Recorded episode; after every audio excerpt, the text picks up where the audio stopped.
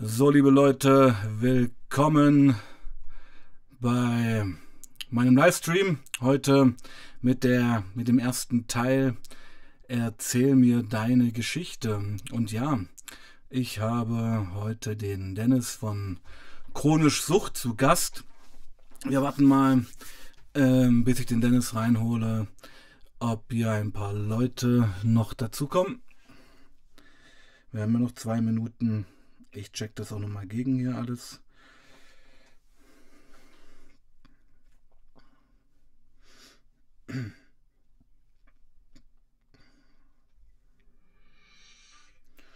Alright. So, wer ist schon da? Meldet euch mal bitte. Ansonsten gegen hier alles. Gut, okay. So, so, so.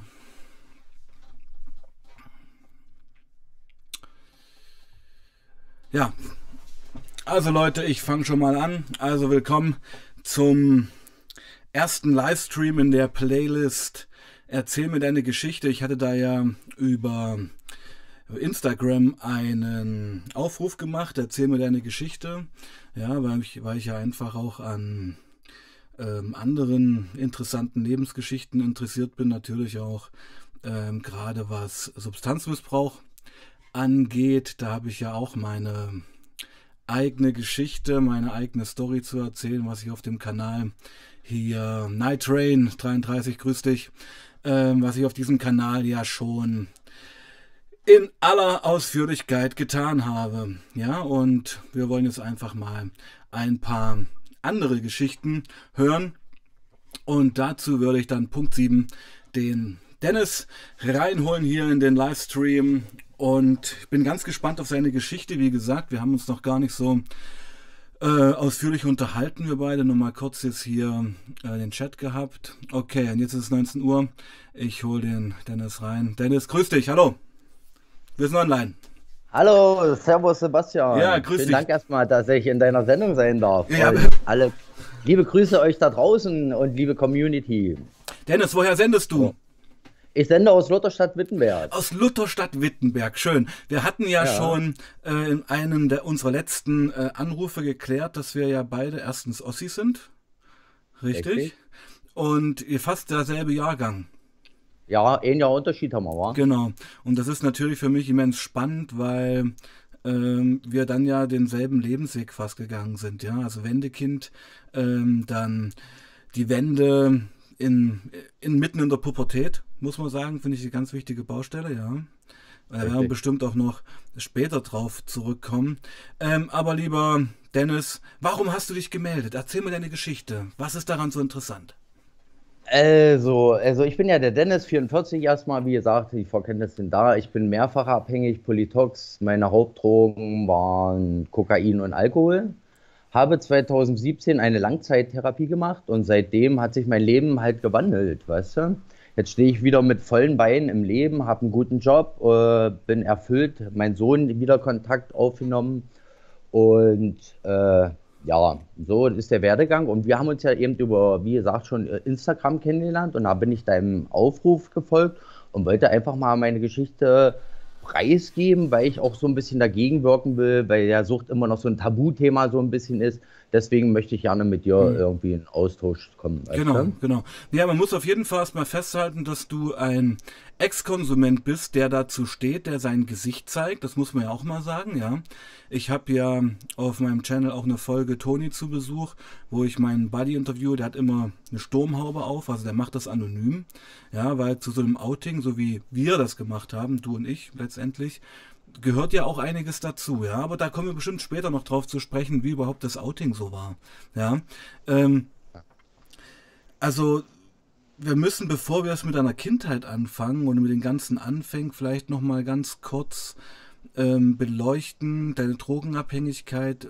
Wie muss man sich das vorstellen? Was waren die Höhepunkte? Ich meine, jetzt negative Höhepunkte. Wo war es wirklich am krassesten? Wie muss man sich da den Dennis vorstellen? Also ich habe ja, wie gesagt, ich habe ja das gar nicht so mitbekommen. Äh, meine Partnerin oder meine ehemalige Partnerin, mit der ich das Kind zusammen habe, die hat dann immer gemeint, äh, ich sollte mir mal Hilfe holen. Und ich habe das gar nicht für voll genommen, gar nicht so wahrgenommen. Daraufhin bin ich zur Suchtberatungsstelle 2017 und dann hatten wir da einen Suchtverlauf erstellt für die Rentenversicherung, dass ich dann eben auf Langzeit gehen kann. Und die haben dann eben festgestellt, dass ich schon 27 Jahre konsumiere. Mhm. Ich habe mit sieben angefangen mit Alkohol zu trinken, oh. war auch schon äh, okay. ja, in der okay. siebten Klasse, Schule geschwänzt, ja. Keller aufgebrochen und alles. Ja. Aber da kommen wir ja bestimmt ja, genau, noch genau, später genau, nochmal genau. drauf zurück. Ah, ja, was ich, ja, erzähl weiter. Hm? Und ja, das hat dann halt überhand genommen. Dann hat sich meine Partnerin von mir getrennt mit dem Kind, sind dann ab und hat mich dann beim Jugendamt so ein bisschen angezählt und so. Und daraufhin hatte ich dann einen Suizidversuch, habe mhm. meinen Kopf auf die Schienen gelegt und mhm. Dann ist mir dann so bewusst geworden, was mhm. soll denn die Mama quasi unserem Jungen dann erzählen, wo der Papa ist, weißt du?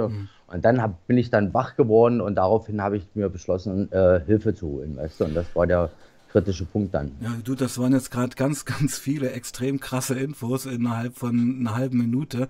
Ähm, was, ja. was mir jetzt noch im Kopf blieb aus deinen letzten Worten ist, ähm, dass deine Freundin sagte, du solltest dir Hilfe holen und du bist dann zu einer äh, Fachstelle gegangen und hast dort erst bemerkt, wie süchtig du bist. Das fand ich jetzt irgendwie krass, die Aussage. Ja, genau. Äh, die hat das mehrmals, ich glaube, über ein Jahr oder anderthalb Jahre hat sie schon auf mich eingeredet. Ich habe das bewusst habe ich das nicht mitbekommen, dass ich abhängig bin, weil ich habe mir das immer so schön geredet. Guck mal, ich bin schon 22 Uhr zu Hause, die anderen sitzen immer noch. Mehr ein bisschen, das fällt doch gar nicht auf, weißt du? Ah, okay. Ich bin meinem, meinem Sozialen bin ich nachgegangen, ich bin arbeiten gegangen, ich bin alles, habe alles sozial, ich habe aber konsumiert nebenbei, war. Ja klar, ja gut. Das sind natürlich die da reden jetzt zwei Brüder im Geiste, ja. Das sind natürlich die klassischen ähm, Verharmlosungsgeschichten, die man dann in den Kopf abspult, ja. Also bei mir war es ja so, dass es, ich, bei mir war ja Crystal Meth auch das Hauptproblem so, dass mhm. ähm, ich ja immer mir das so schön geredet habe, genau wie du eigentlich. Ähm, ich gehe ja immer noch arbeiten, 40 Stunden die Woche, mache meinen Gesellschaft, gesellschaftlichen Strich, bin ja. auch für meine Frau da und etc. Also kann es ja gar nicht so schlimm sein. Obwohl genau. mit, man steckt mittendrin in der Scheiße, oder? Aber richtig tief. Mhm. Also man hat das ja, man hat ja vor Arbeit hat man sich ja hochgepusht, äh, dass man dann äh, arbeiten gehen kann, ja. Mhm. Und nach Arbeit hat man dann noch drei Bier, vier Bier getrunken, mhm. dass man wieder schlafen kann. Mhm. Also das war ein Auf und Ab. Es Was war, hast du gearbeitet? Also ich bin Lokführer, ah, Lokrangierführer okay. okay. und habe noch 1200 Tonnen hinten dran. What the fuck, Alter, okay, ja. okay. Das heißt, eine hammerhart verantwortungsvolle Aufgabe, ja, mhm. äh, bist du früher ja auf Substanz gefahren, kann man das so sagen? Also die letzten Jahre definitiv. Gerade, Nachtschicht, ja. gerade, gerade Nachtschichten und so. Ja, ja. Das dann. Nachtschicht. Ja, wie, ja, okay, ja, ja. okay, guck, das ist, eine, das ist jetzt ein gutes Bild, finde ich. Ja, also Nachtschicht, ich stelle mir halt Nachtschicht, Lokführer als echt einen einsamen Job vor. Ja, du düst da mit so einem Güterwaggon durch das äh, schlafende Deutschland. Also ist natürlich ein krasses Bild. Und was hast du da äh, für Drogen genommen, um dich da wach zu halten? Koks oder? Ich habe Kokain konsumiert, ja. Also ich kenne ja Koks auch. Und ich könnt, könnte mir jetzt, also beim Koks war es bei mir ja immer so, dass ich da alle zehn Minuten dann nachlegen musste. Oder wollte. Ja, also ich, bei mir, ich habe ja noch ADHS äh, ja. diagnostiziert bekommen und bei ja. mir ist aus Plus Minus geworden. Ich habe mich quasi mit dem Koks runtergefahren, weißt du? Ich ah. konnte mich dann besser kontrollieren, regulieren, weißt du? Okay. Ansonsten wäre ich wie so ein Flummi, weißt du? Ja, okay. Und durch das Koks konnte ich mich dann ein bisschen runterzügeln und bin dann entspannter unterwegs gewesen, ja, weißt du? Ja, ja. Okay. Das hat andersrum gewirkt halt dann. Ja, scheiße, das ist aber genau das, was ich immer erzähle. Ach, übrigens, Puff, Puff, guten, äh, schön, dass du da bist. Hat jemand gerade in den Chat geschrieben. Genau. Ähm, das, das ist ja wieder ein bestes Beispiel dafür, wie unterschiedlich Drogen auf äh, Menschen wirken. Ja, bei mir war es ja beim C auch so. Ich habe eben beim C überhaupt nicht diesen Laberflash bekommen, sondern ich mhm. bin verstummt, ich war total isoliert. Äh, in den letzten Jahren war es so, und das wirst du sicherlich als chemischer Konsument auch ähm, bestätigen, dass wenn, sage ich mal, die Peak vorbei ist, ja, mit, mit, man das nur noch zieht, weil man es halt zieht, äh, weil es gar keine Höhepunkte mehr gibt, war mir es immer das Liebste, mich zu Hause einzuschließen und einen Gramm alleine wegzuruppen.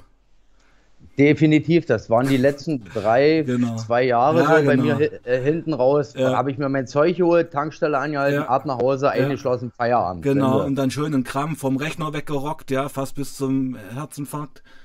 Ja, oder Handy-Daddelei, irgendwas. Da, und dann immer eins getrunken, dann was gezogen, immer nachgelegt, dann war es alle und dann musste ich ja um vier quasi aufstehen. Ja, scheiße, jetzt musste mal pennen, ging ja nicht. Also ja, ja, ja. Ist man dann so, wie man war, auf Arbeit gefahren. Scheiße, ja, Wahnsinn. Ja, Okay. krass. Das war echt Ja, scheiße, ich kenne das auch. Hab ja auch, ähm, hab, ja, das ist, das, das eint uns ja, glaube ich.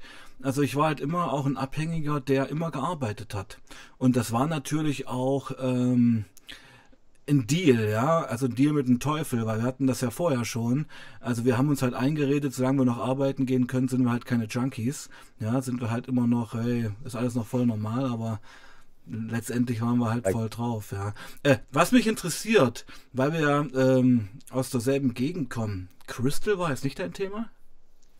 Äh, jein, also ich habe es probiert gehabt, das war ja, das hat ja dann noch mehr mit mir gemacht Ja. und, da, und drei Tage mit den Füßen schauen und sowas, das Ja. war ja auch nicht für mich. Das war zu Nee, krass.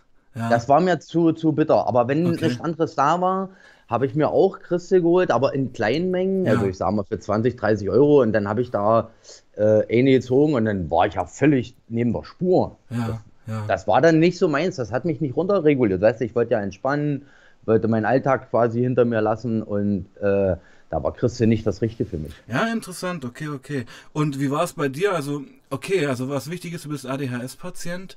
Ähm, aufputschende Drogen haben eher den gegenteiligen Effekt auf dich gehabt? Kann man das sagen?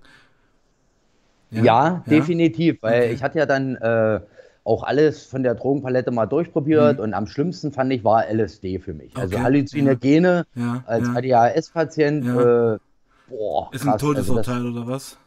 das, ist wie Fahrradfahren ohne Kette. Ja, okay, Also, okay. Hast kannst du, das- ja, hast du sicher einige kannst- Horrortrips erlebt, oder? Naja, was heißt Horrortrips? Also am Anfang war es noch okay, war es spaßig, hat Spaß gemacht. Äh, das konnte man nicht kontrollieren. Ecstasy konnte man so de, seinen Körper noch so ein bisschen runterdrücken und so bewusst kontrollieren. Aber bei LSD ist völlig durch. Ja, und dann ja. ging das so eine Weile, das ging ja, was weiß ich, 24 Stunden, 36 Stunden ging das ja. Und wenn man dann äh, eine negative Nachricht bekommen hat, Mhm. äh, zum Beispiel, der Kumpel ist weg, wie es dann auch war, Mhm. auf einmal schiebst du einen Film. Du weißt ja auch nicht, wo es herkommt und du weißt ja auch nicht, was du machen sollst. Hm. Weißt du? Okay. Ja, da können, aber ja, lass uns mal nicht so sehr ins Detail gehen, weil wir wollen ja eigentlich dann auch ähm, erste, gut, ich sag's mal so, erste Folge heute ist so ein bisschen Kennenlernfolge, können wir ja machen, ja. Ja. also wer ist Dennis? Ähm, wo steht Dennis jetzt? Ähm, du würdest sagen, 2017 war dein Cut. 2017 beginnt quasi meine äh, neue Zeitrechnung. Ich sage mal Vortherapie und Nachtherapie. Das ist jetzt in meinen Gesprächen so ein bisschen aufgefallen, weißt du? Ja. Vortherapie war das so, Nachtherapie war das so. Das ist wie äh, Christus Geburt quasi, Ja, ja, weißt ja, du? verstehe ich, verstehe ich. Wie so ein Nullpunkt. Hm. Okay, dann la lass uns mal in dieser Folge jetzt ähm, den Dennis erleben, die Reise von Dennis von 2017 bis heute. Was war da wichtig? Was ist da passiert? Also, das, das Wichtigste für mich war wieder, den Kontakt zu meinem Sohn aufzubauen. Der war Das vorher weg, weil weswegen? Wegen meiner Sucht. Ja, Durch mein, oder durch meine Sucht, weil ich ja konsumiert ist hatte. klar. Aber wer hat das Äh, entschieden? War das eine Jugendamtsgeschichte oder war das von deiner äh, Frau oder deiner Freundin geblockt oder wie war das? Von meiner ehemaligen Partnerin. Okay, ja, die hat gesagt, pass auf, Buddy, äh, entweder sie, kommst du hier clean zu uns oder du kannst es komplett vergessen. Genau. Ja, also ja auch- sie hat ihr, ihr Mutterinstinkt quasi. Ist ja auch völlig korrekt. Hat sie völlig korrekt Richtig. gehandelt. Ja, okay, gut. 2017, okay. So, was, was ist 2017 passiert? Was, was war der auslösende Punkt zu sagen, es reicht? Also der auslösende Punkt war die Trennung von meiner Partnerin, Ja, der Entzug von meinem Sohn, Ja, wo ich ja. mir dachte, äh, so kann es nicht Ja, weitergehen. Also bin ich quasi äh, auf den Boden aufgeklatscht. Hm. in das schwarze Loch reingefallen und da bin ich wach geworden. Okay. 2017 bin ich wach geworden. Gab es da einen ganz bestimmten Tag, einen ganz bestimmten Moment, eine ganz bestimmte Situation? Also äh, ich hatte mich eine Woche lang äh, in meiner Wohnung eingeschlossen. Ja, Äh, alles verdunkelt. Ich habe nicht mal bei meinem Arbeitgeber angerufen. Ich habe mich bei keinem mehr gemeldet. Hand oder Handy sogar geschrottet. Mhm. Irgend- Irgendwas war gewesen und habe mich in meiner Wohnung eingeschlossen. Wie gesagt, der Suizidversuch war dabei gewesen. Wie hast du das versucht? danach- Na, ich habe mich mit dem Kopf auf die Schiene gelegt. ah, okay. Das war an diesem Tag, Ja, in der Woche mit in drin. der Woche mit drin. Ja. Meine Fresse, Alter. Okay, erzähl weiter, ja. Und äh, daraufhin kam dann meine ehemalige Partnerin nochmal zu mir. Dennis, äh, so kann es nicht weitergehen. Hm, hm. Und dann habe ich gedacht, ja, das stimmt. Also da war ja das dann mit meinem Sohn. Hm. Was soll die denn erzählen, wenn mein Sohn dann ans Grab kommt, steht dann drauf, was Hm. bloß bis 2017. Hm. Nee, das wollte ich dann auch nicht. Hm. Ich wollte meinem Sohn einfach was hinterlassen, Hm. nicht nur einen Grabstein, weißt du. Hm, hm, Und äh, daraufhin habe ich mir dann, weil ich kannte das im Vorfeld schon, die Suchtberatungsstelle, und äh, bin dann dahin und habe mir dann Hilfe geholt. Also das war auch so ein schwieriger Punkt, da erstmal seinen Arsch hochzubekommen, um dahin zu gehen. Man ist ja schambehaftet, das ist ja eben peinlich, dass man sich das eingestehen muss oder sollte, dass man eben doch abhängig ist. Ja. Du, Buddy, das ist ja der erste Schritt, ja. Also der erste Gerne. Schritt ähm, zu erkennen, dass man ein Problem hat, das ist schon mal ein Riesending. Und der zweite Schritt einfach auch äh, zu akzeptieren, dass man es alleine halt nicht mehr schafft. Ja, Ja. und dass man äh, fremde Hilfe braucht. Und für viele ist das halt in diesem Moment ein Zeichen der Schwäche, aber ich empfinde das eben als ein ganz großes Zeichen von Stärke. Und das weißt du jetzt auch im Nachhinein, oder? Ja, da, das, ja, das wird Mhm. einen jetzt so richtig, nimmt man das mit, weil äh, wo ich in die Klinik gekommen bin, war so, ich bin ja nicht, ich, wir sollten ja in die Klinik clean anreisen, ich habe es Ja. nicht geschafft, clean anzureisen Was hast du gemacht? und äh, ich sollte eigentlich wieder nach Hause fahren. ja, also was, was hast du dir reingezogen?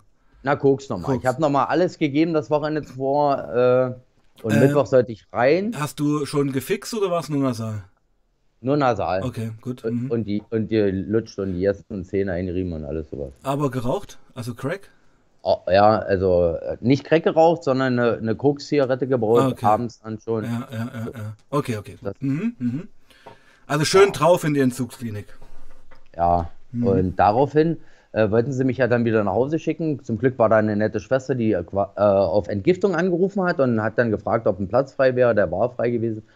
Und ich wüsste nicht, ob ich das zweite Mal, also ich denke mal nicht, dass ich das zweite Mal in die Klinik gegangen wäre. Ja, ja, okay.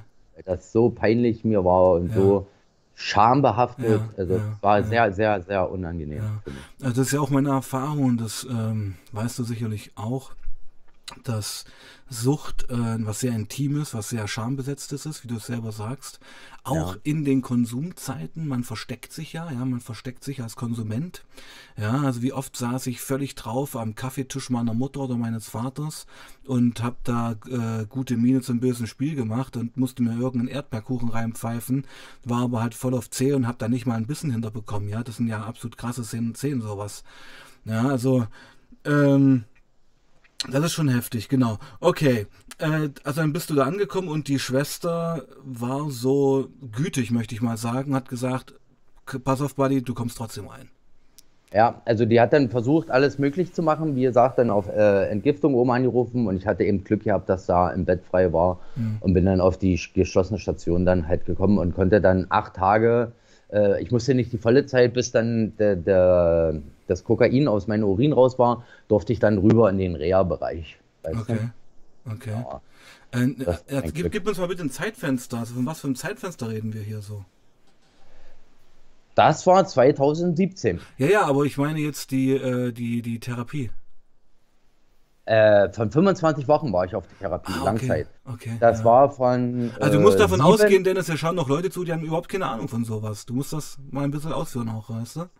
Ah, okay, alles Ja. klar. Ja, Hm. die war von äh, 7, 17 bis äh, 1, äh, 18. Okay. Also es waren Ja. 25 Wochen Langzeit. Äh, hatte dann nochmal eine Woche verlängert gehabt. Wenn normal ist so eine Langzeit äh, 24 Wochen. Hm. Und ich hatte dann nochmal eine Woche verlängert gehabt, weil wegen der Verabschiedung und weil das so mein Thema war, mein Hm. Schwerpunkt der Sucht.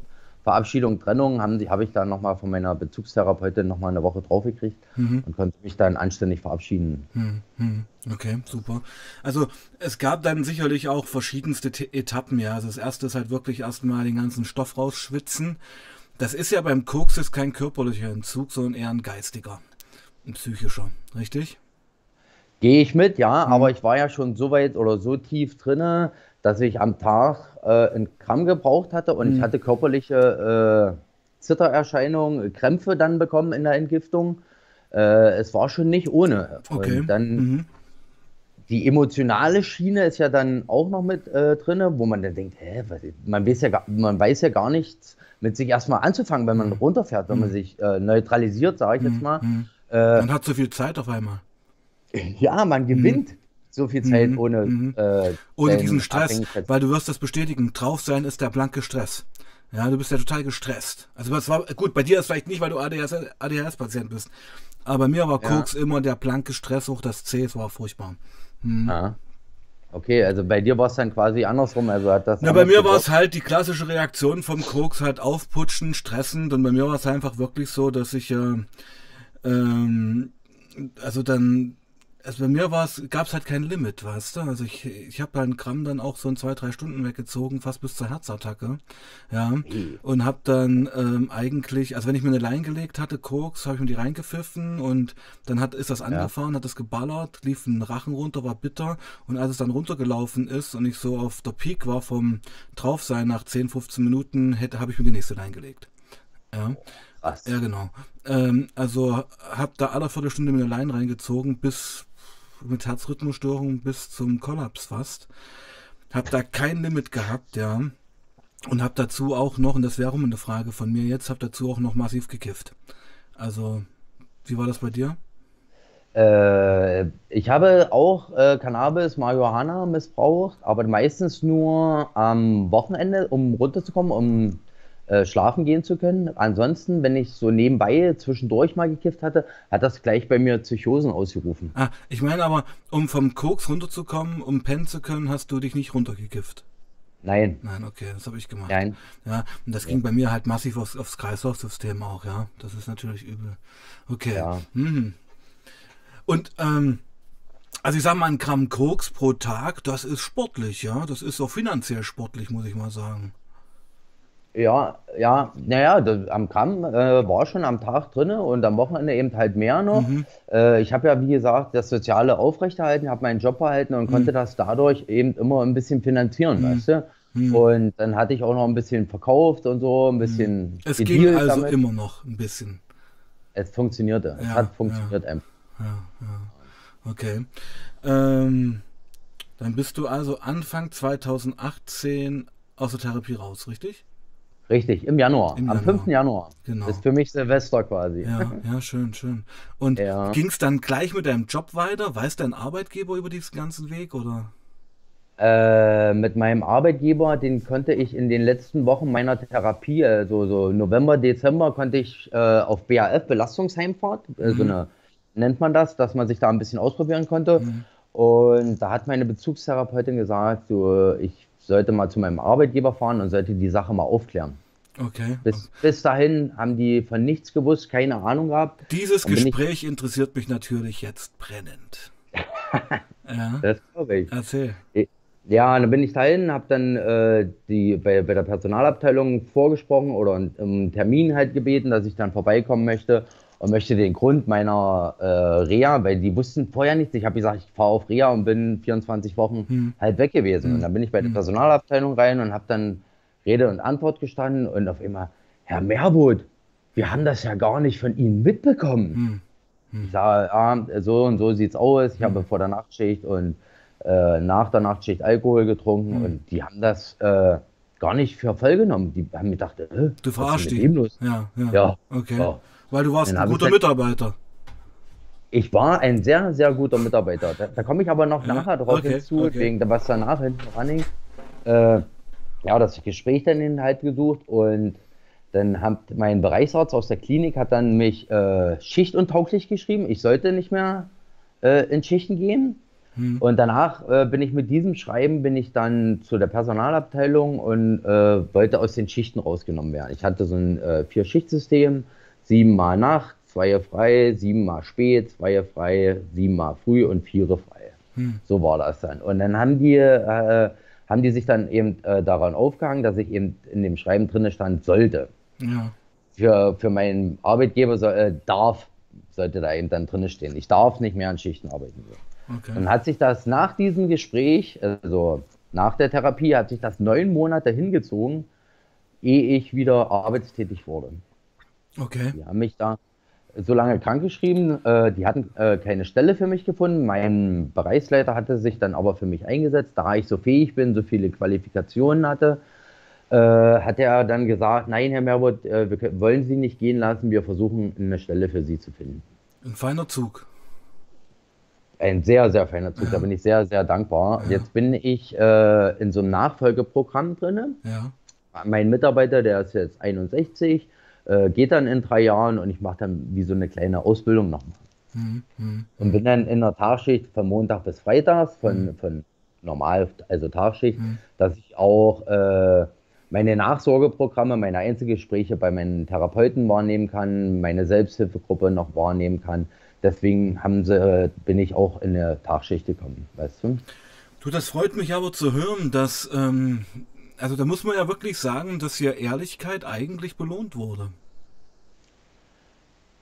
Richtig. Ja. Ja, es wurde sehr, sehr gut belohnt, auch, mhm. auch wegen meiner Leistung her mhm. auch. Also, wie gesagt, mein Bereichsleiter hat ja gesagt, mhm. nee, den lassen wir nicht gehen. Und äh, mhm. es war sogar so gut, äh, dass ich mit meinem Arbeitgeber für eine berühmte Krankenkasse ein Interview gemacht habe für die ihre Zeitung. Ah, okay, zusammen. okay. Ja. Also hat dann, sage ich mal, dein Arbeitgeber, sage ich mal, dein Schicksal auch genommen, um da, ich sag's mal ein bisschen platt, auch so ein bisschen Prestige, Personalführung mal abbilden zu lassen, dass man halt auch Mitarbeiter mit, ja, ich sage es mal, Lebenskrisen irgendwo unterstützt und auch noch bei Stange hält.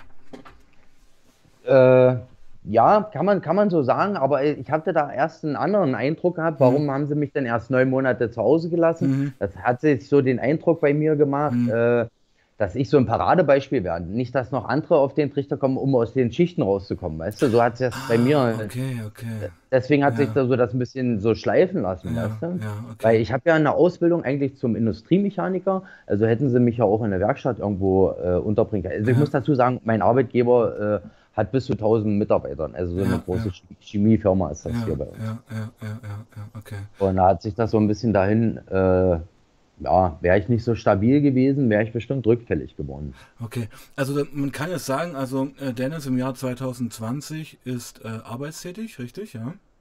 Ja. Genau. Voll. Ähm, voll, also voll, voll arbeitstätig, ähm, hat wieder Umgang mit seinem Kind, genau, so, da würde ich jetzt gerne mal hinkommen. Wie alt ist dein, du hast einen Sohn, hast du, oder? Ich habe einen Sohn von sechs Jahren. Also Meiner sieben. Herzlichen Glückwunsch. Aber wieder eine Parallele, genau.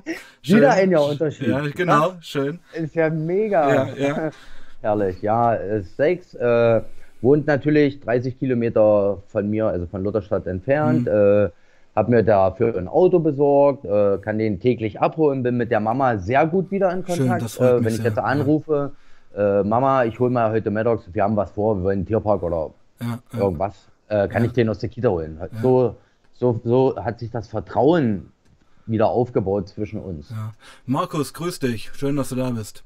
Ähm, ja, Dennis, das, das ist mir ganz wichtig, sage ich mal, zu erwähnen, weil, und das weißt du selber jetzt, wenn du clean bist, wenn deine Kanäle offen für Liebe, für Kinder sind, dass es das Ding ist, worum es im Leben sich dreht. Ja, finde ich. Kinder. Ja, ähm, weil die lieben dich und äh, sind eben auch ganz frei in ihrer Bewertung. Genau.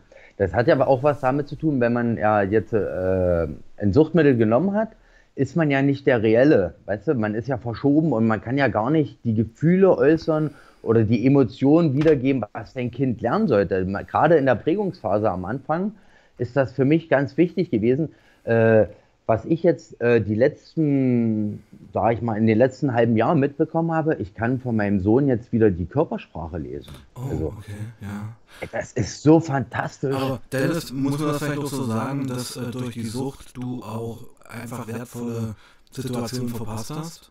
Mit dir Definitiv, ja? definitiv, ja. Okay. Hm. Äh, auch gerade der erste Zahn, das ja. erste Sprechen durch die Trennung, durch ja. die Sucht, alles verloren gegangen. Kommt doch nie wieder. Ja. Richtig. Ja, ja, das ist der Preis, den du gezahlt hast, sage ich mal ganz krass. Und ich meine, ich bin jetzt einfach ganz straight, weil ich meine, das gehört einfach dazu, das ist nur eine therapeutische Geschichte, ja, alle Karten auf den Tisch zu packen und einfach auch zu den Sachen zu stehen, die man eben verloren hat, die man ähm, verpasst hat, aber wo man sich jetzt eben, und das ist der Punkt, doppelt so viel reinwirft, ja, also in dieses saubere Leben, in dieses Kind, in diese ja, in diese, in diese Normalität, die für viele, sage ich mal, Abhängige ein purer Luxus geworden ist. Ja, äh, man lebt bewusster, intensiver, Man äh, verlässt mehr seine Komfortzone, Mhm. auch mit Junior. Man nimmt den mit, man Mhm. agiert, reagiert ganz, ganz anders, bewusster. Mhm. Man, äh, man fühlt anders, man schmeckt anders. Das ist fantastisch, einfach unbeschreiblich.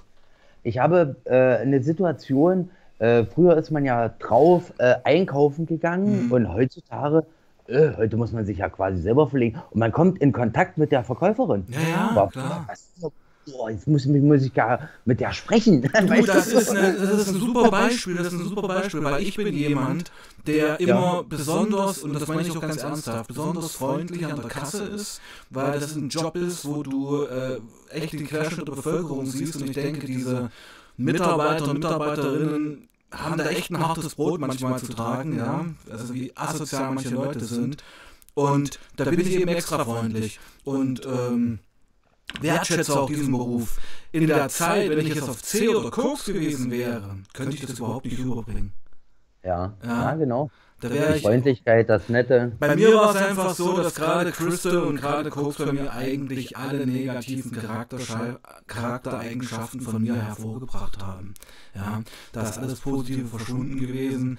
Ähm, sämtliche Harmonie war weg. Ich war einfach nur gestresst und naja, also es war wirklich ein absoluter Abfuck bei mir. Ja. Und trotz dessen hast du es ja halt immer wieder eingezogen. Ja, das war der Dämon der Sucht.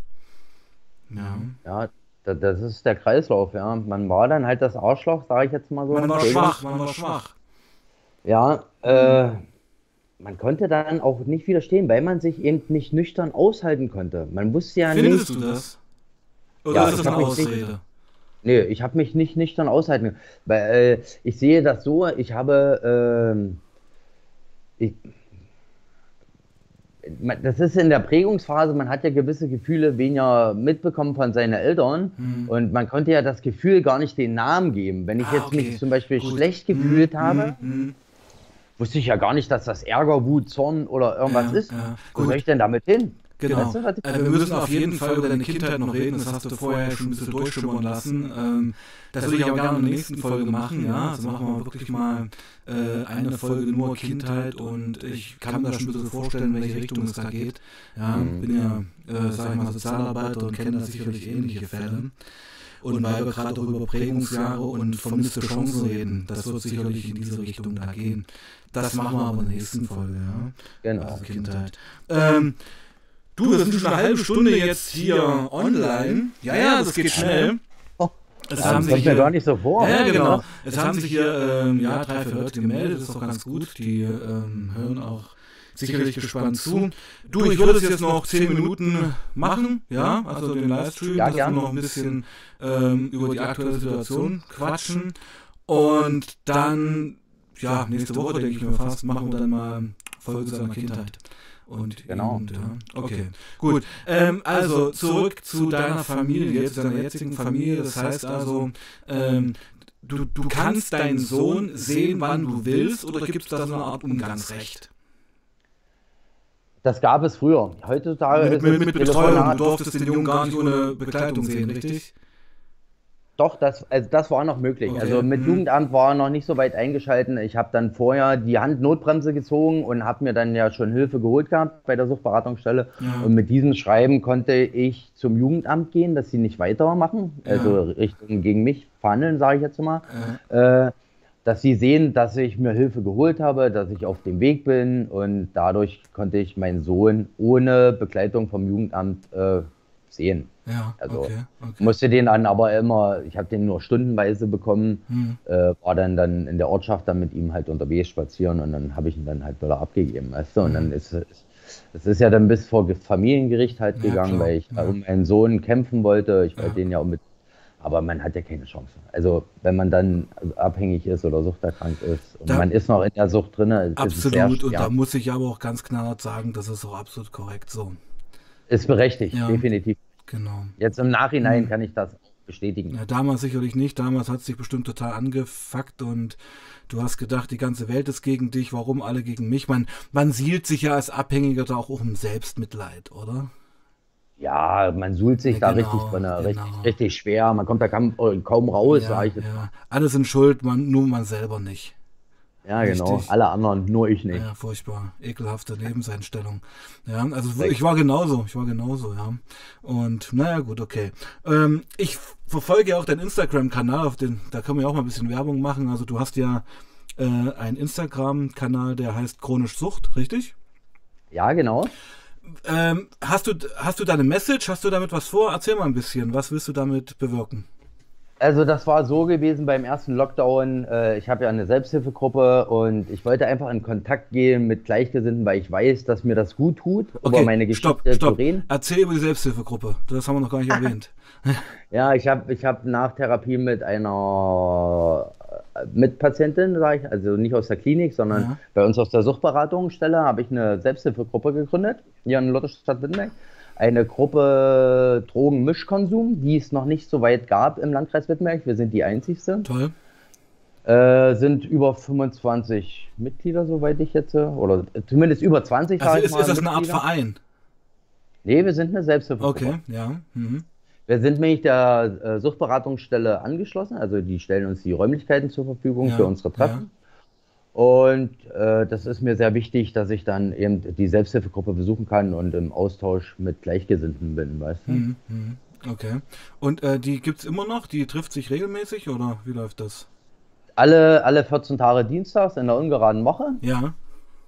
Jetzt gerade ist sie äh, auf Eis gelegt, wegen Sicherheitsabstand kann man nicht einhalten. Ja, verstehe. Mhm, mhm. Müssen wir gucken, wie es dann weitergeht. Aber wir haben eine WhatsApp-Gruppe wo dann jeder, wenn mal Bedarf ist, äh, sich äußern kann. Oder man, man, kann sich auch zu zweit mal treffen, in einen Austausch gehen mhm. oder mal das Gespräch suchen beim Käffchen oder mhm. so. Das ist möglich halt. Genau. Und weil die Gruppe, sage ich mal, jetzt ein bisschen auf Eis gelegt ist, durch Corona kam es zu, zu welcher Idee?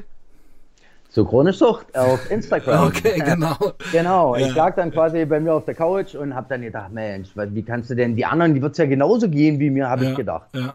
Und da habe ich mir dann eben halt einen Kanal gesucht. Bei Facebook war ich schon so weit. Da hatte ich ja auch schon immer so die Message mit, mit Sucht und äh, Drogen, sowas in die mhm. Richtung. Aber Facebook äh, ist ja tot. Aber Facebook ist nicht so mein Kanal. Ja, ja, ja. Äh, da ist, steht mein Name und so konnte ich den Ding äh, einen anderen frischen Namen für mich geben. Und das ist dann eben halt chronisch Sucht auf Instagram geworden. Genau, okay. Und da haben wir uns ja auch beide kennengelernt, sag ich mal. Ja, wir haben uns da kennengelernt. Also ich will es gar nicht mehr so richtig. Ich glaube über, also ich hatte ja mit äh, Roman von Sucht und Ordnung Kontakt, dann mit einem Viertelkollektiv. Das sind ja auch ähm, für Leute, die da Aufklärung betreiben. Und naja, man findet sich dann irgendwann, ja. Also der Kreis von Leuten, die sich da ja outen und die Beratung machen, ist ja dann doch, sag ich mal, einigermaßen übersichtlich.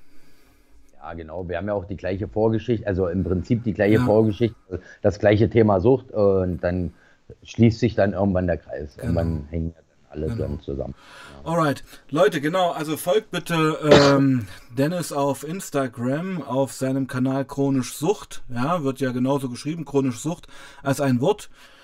Ja, da freut sich Dennis bestimmt sehr drüber. Ich finde, Dennis, das war erstmal eine erste gute Folge jetzt ja, um erstmal einen kleinen Überblick über dein Leben, über deine Person zu bekommen. Und ähm, wir würden uns dann mal überlegen, wie wir da weitermachen. Also nächste Woche werden wir sicherlich noch eine Folge machen vor Weihnachten. Ja, unbedingt. Genau. Und würde eigentlich jetzt damit den Stream beenden wollen, Dennis. Ist das okay für dich? Na klar, gerne. Ich freue mich schon aufs nächste Mal. Genau. Seid gespannt. Genau. Also, liebe Freunde, wenn ihr Fragen an Dennis habt, dann schreibt das doch in die Kommentare unter diesem Video, was dann morgen gepostet wird. Und ja, wer auch eine spannende Geschichte zu erzählen hat, der meldet sich bitte bei mir. Ihr wisst ja, wie das läuft. Ich bin da ganz gespannt drauf. Ich sage erstmal vielen Dank fürs Zuschauen und freut euch auf nächste Woche. Dennis und ich sagen Tschüss und